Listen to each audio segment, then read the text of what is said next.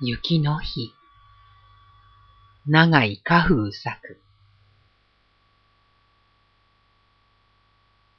曇って風もないのに寒さは藤おろしの激しく吹き荒れる日よりもなおさら身に染み、こたつに当たっていながらも下腹がしくしく痛むというような日が一日も二日も続くと、決まってその日の夕方近くから待ちもうけていた小雪が目にもつかず音もせずに降ってくる。すると、路地のドブ板を踏む下駄の音が小走りになって、降ってきたよと叫ぶ女の声が聞こえ、表通りを呼び歩く豆腐屋の太い声が気のせいかにわかに遠くかすかになる。私は雪が降り始めると、未だに明治時代、電車も自動車もなかった頃の東京の街を思い起こすのである。東京の街に降る雪には、日本の中でも他所に見られぬ固有のものがあった。されば言うまでもなく、パリやロンドンの街に降る雪とは全く違った趣があった。パリの街に降る雪は、プッチニーがボエームの曲を思い出させる。歌沢節に誰もが知っている羽織隠してという曲がある。羽織隠して袖引き止めて、どうでも今日は行かんすかと言いつつ立ってレンジ窓。障子細めに引き開けて、あれみやさんせ、この雪私はこの忘れられた前の世の小歌を雪の降る日には必ず思い出して提唱したいような心持ちになるのである。この歌詞には一語の無駄もない。その場の切迫した光景とその時の面々とした情緒とが洗練された言語の巧妙なる用法によって絵よりも鮮明に滑車されている。どうでも今日はゆかんすかの一句と歌丸が聖老年中行事の一画面とを対象するものは、容易に私の解説に盛んするであろう。私はまたさらに、為永春水の小説、辰巳の園に炭治郎が久しく別れていたその丈夫、足吉を深川の隠れ家に訪ね、休嘆を語り合ううち、日は暮れて雪が降り出し、帰ろうにも帰れなくなるという、情緒天面としたその一生を思い出す。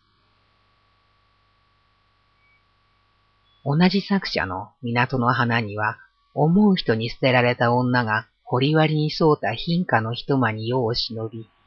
雪の降る日にも墨がなく、ただ涙に暮れているとき、見知り顔の船頭がチョキ船を漕いで通るのを窓の障子の破れ目から見て、それを呼び止め、炭をもらうというようなところがあった。杉市世の町に降る雪には、必ず三味線の音色が伝えるような哀愁と愛倫とが感じられた。小説、隅田川を書いていた自分だから、明治41、年の頃であったろう。井上ああという宿場の友と二人、梅にはまだ少し早いが、と言いながら、向島を歩み、百花園に一休みした後、こととまで戻ってくると、川面一帯、早くも立ち迷う夕もやの中から対岸の明かりがちらつき、まだ暮れきらぬ空から音もせずに雪が降ってきた。今日もとうとう雪になったか。と思うと、わけもなく二番目狂言に出てくる人物になったような心持ちになる。浄瑠璃を聞くような柔らかい情味が胸いっぱいに湧いてきて、二人とも言い合わしたようにそのまま立ち止まって、みるみる暗くなってゆく川の流れを眺めた。突然耳元近くを女の声がしたので、その方を見ると、長明寺の門前にある掛け茶屋のおかみさんが軒下の将棋に置いたタバコ本などを片付けているのである。土間があって、家のうちの座敷にはもうランプがついている。友達がおかみさんを呼んで一杯いただきたいが、遅くて迷惑なら瓶詰めをくださいと言うと、おかみさんは姉様かぶりにした手ぬぐいを取りながらおあがんなさいまし。何もございませんがと言って座敷へ座布団を出して敷いてくれた。三十近い子作りの垢抜けのした女であった。焼きのりに調子を運んだ後、おかみさんはお寒いじゃございませんかと親しげな調子で置きごたつを持ち出してくれた。親切で嫌味がなく、起点の効いているこういう接待ぶりも、その頃にはさして珍しいというほどのことでもなかったのであるが、今日これを改装してみると、市外の光景とともに、かかる人情、かかる風俗も再び見難く、再び愛難きものである。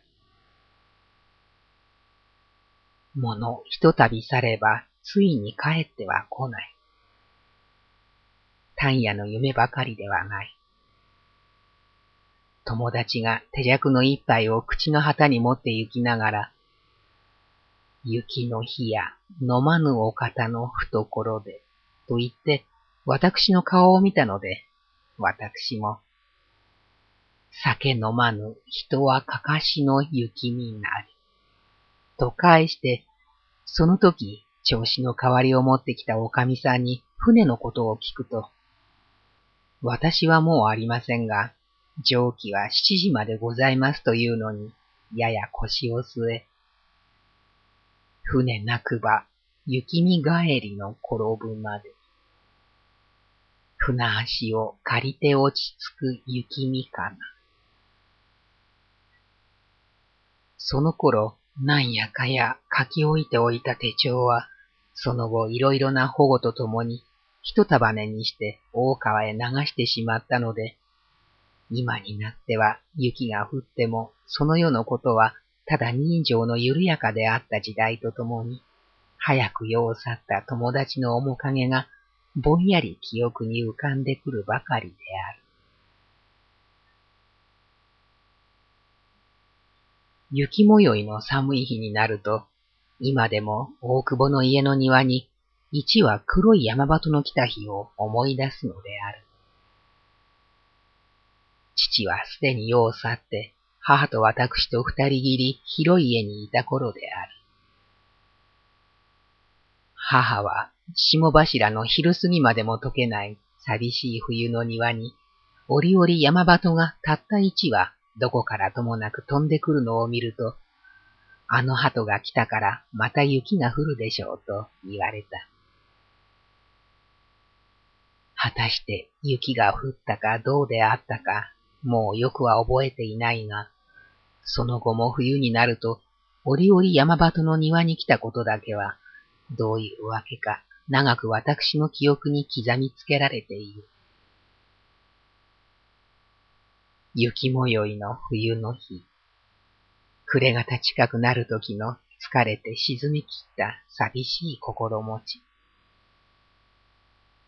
その日その日に忘られてゆくわけもない物思わしい心持ちが年を経て、またわけもなく、追憶の悲しさを呼ぶがためかもしれない。その後、三四年にして、私は牛込の家を売り、そこここと市中の借家に移り住んだ後、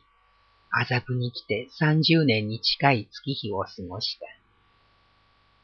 無論母をはじめとして、私には親しかった人たちも、今は一人としてこの世に生き残っていようはずはない。世の中は知らない人たちの返しがたい議論、聞き慣れない言葉、聞き慣れない物音ばかりになった。しかし、その昔、牛込の庭に山鳩のさまよってきた時のような寒い雪模様の空は、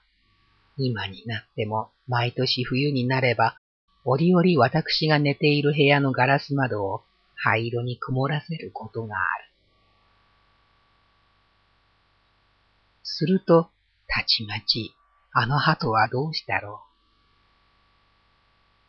あの鳩は昔と同じように今頃はあの古庭の苔の上を歩いているかもしれない。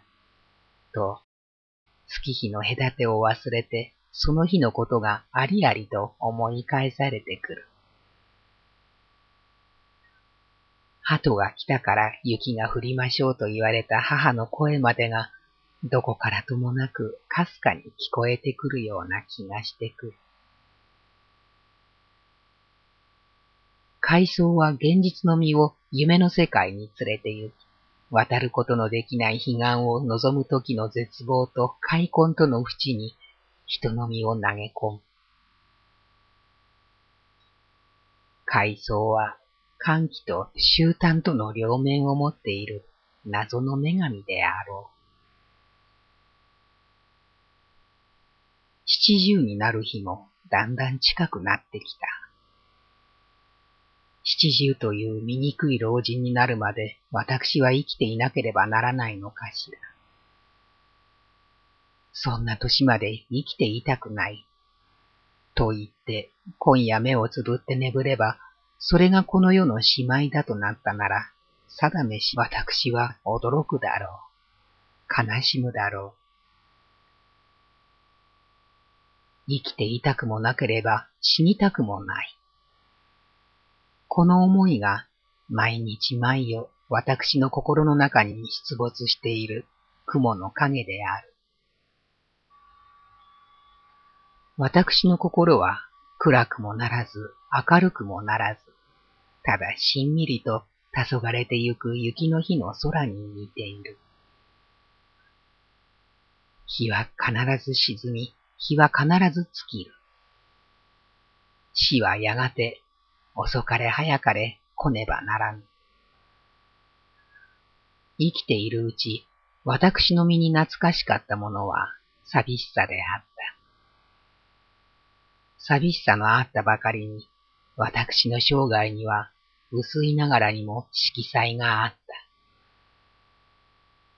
死んだなら死んでから後にも薄いながらに私は色彩が欲しい。そう思うと、生きていたとき、その時、その場の恋をした女たち、別れた後、忘れてしまった女たちに、また会うことのできるのは、暗いあの世の寂しい川のほとりであるような気がしてくる。ああ、私は死んでから後までも生きていた時のように、会えば別れる、別れの寂しさに泣かねばならぬ人なのであろう。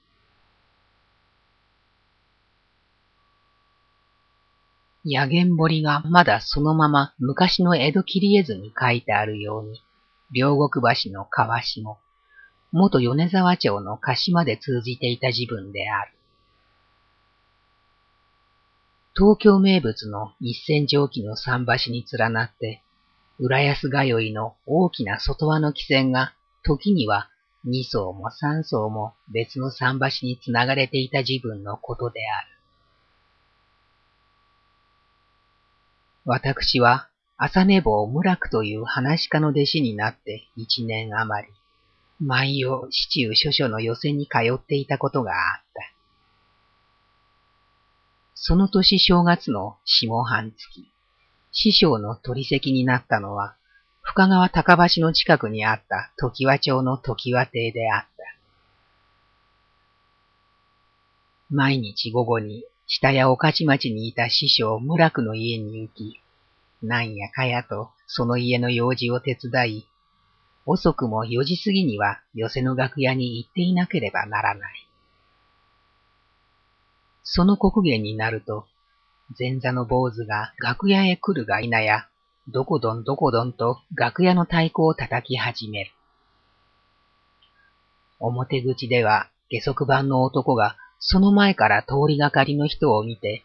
いらっしゃいいらっしゃいと腹の中から押し出すような太い声を出して呼びかけている。私は帳場から火種をもらってきて、楽屋と講座の火鉢に炭を起こして、出勤する芸人の一人一人楽屋入りするのを待つのであった。北屋から深川までの間に、その頃乗る者と言いては、柳原を通う赤馬車と大川筋の一線蒸気があったばかり。正月は一年中で日の最も短い寒のうちのことで、両国から船に乗り、新大橋で上がり、六軒堀の横丁へ来かかる頃には、立ち迷う夕もやに水辺の町は分けても日の暮れやすく、道端の小家には明かりがつき、路地の中からは干物の匂いが湧き入れ、火橋を渡る人の下駄の音がバスへの街の寂しさを伝えている。忘れもしない。その夜の大雪は、すでにその日の夕方、両国の桟橋で一線蒸気を待っていたとき、ぷいと横面を吹く川風に灰のような細かいあられが混じっていたくらいで、順番に楽屋入りする芸人たちの帽子や街灯には、酔いの口から白いものがついていた。九時半に打ち出し、車で帰る師匠を見送り、表通りへ出た時には、あたりはもう真っ白で、一子一人通りはしない。太鼓を叩く前座の坊主とは帰り道が違うので、私は毎夜下座の三味線を弾く十六七の娘。名は忘れてしまったが、立花屋吉之助の弟子で、家は佐竹っ腹だという。いつもこの娘と連れ立って、あたけ蔵の通りを一つ目に出て、両国橋を渡り、泉橋際で別れ、私はそれから一人とぼとぼ、柳原から神田を通り過ぎて、番長の親の家へ、音のしないように裏門から忍び込むのであった。舞を連れ立って吹け染める本所の町。寺と倉庫の多い寂しい道を行くとき、案外暖かく、月のいい晩もあった。毒川の小橋を渡りながら、泣きすぎる狩りの影を見送ることもあった。犬に吠えられたり、怪しげな男に後をつけられて、二人ともども息を切って走ったこともあった。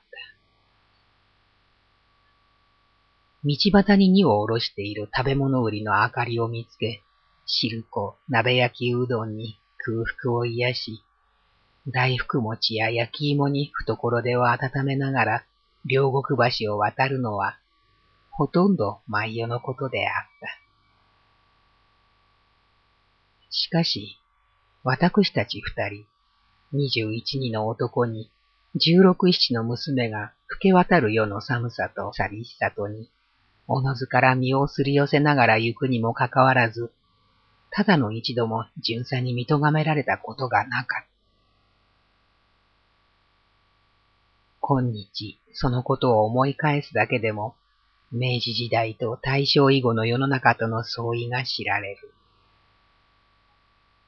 その頃の世の中には、猜疑と千円の目が今日ほど鋭く光り輝いていなかったのである。その夜、私と娘とはいつものようにいつもの道を行こうとしたが、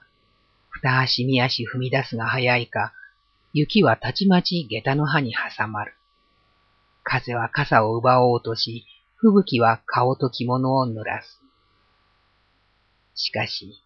若い男や女が二重回しやコートや手袋襟巻きに身を装うことはまだ許されていない時代である。貧家に育てられたらしい娘は、私よりも悪い天気や時効には慣れていて、手早く裾をまくり上げ、下駄を片手に旅裸足になった。傘は一本刺すのも二本刺すのも濡れることは同じだからと言って、あいあい傘の竹の柄元を二人で握りながら、人家の軒下を伝わり伝わって、やがて、彼方に伊予橋、小なたに大橋を見渡すあたりまで来た時である。娘は突然つまずいて、膝をついたなり、私が助け起こそうとしても、容易には立ち上がれなくなった。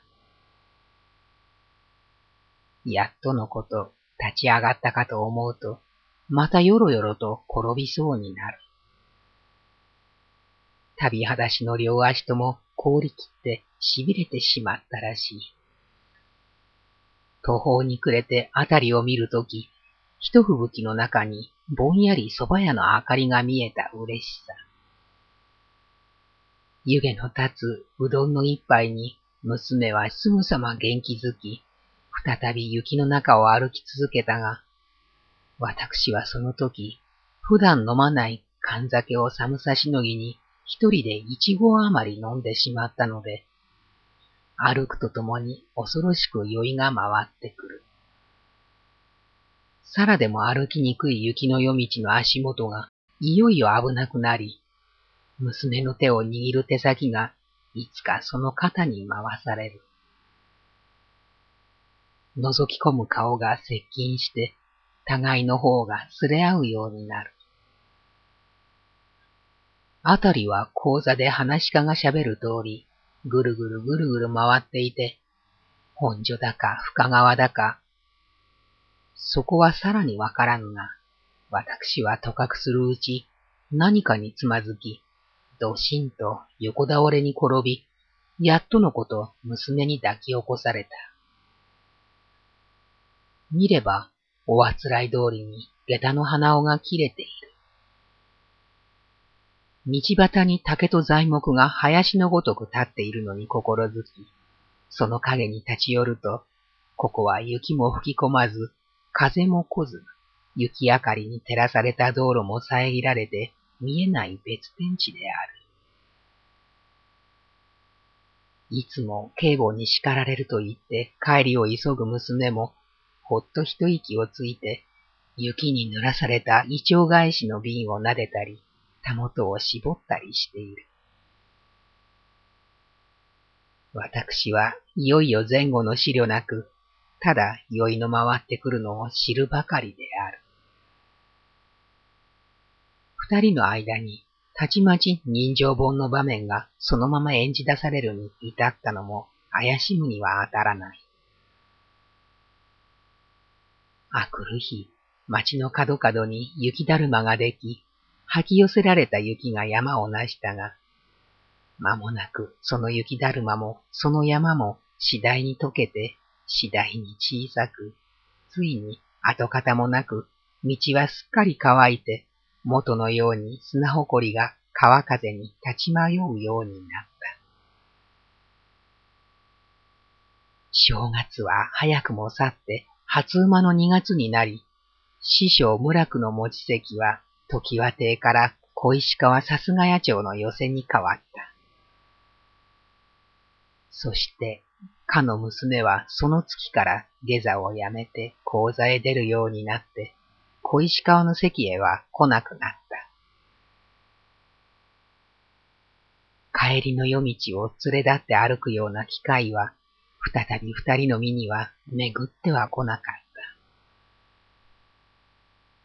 娘の本名はもとより知らず、家も佐竹とばかりで番地もわからない。雪の夜の名残は消えやすい雪の消えるとともに、後もなく消し去ってしまったのである。巷に雨の降るように、我が心にも雨の降る。という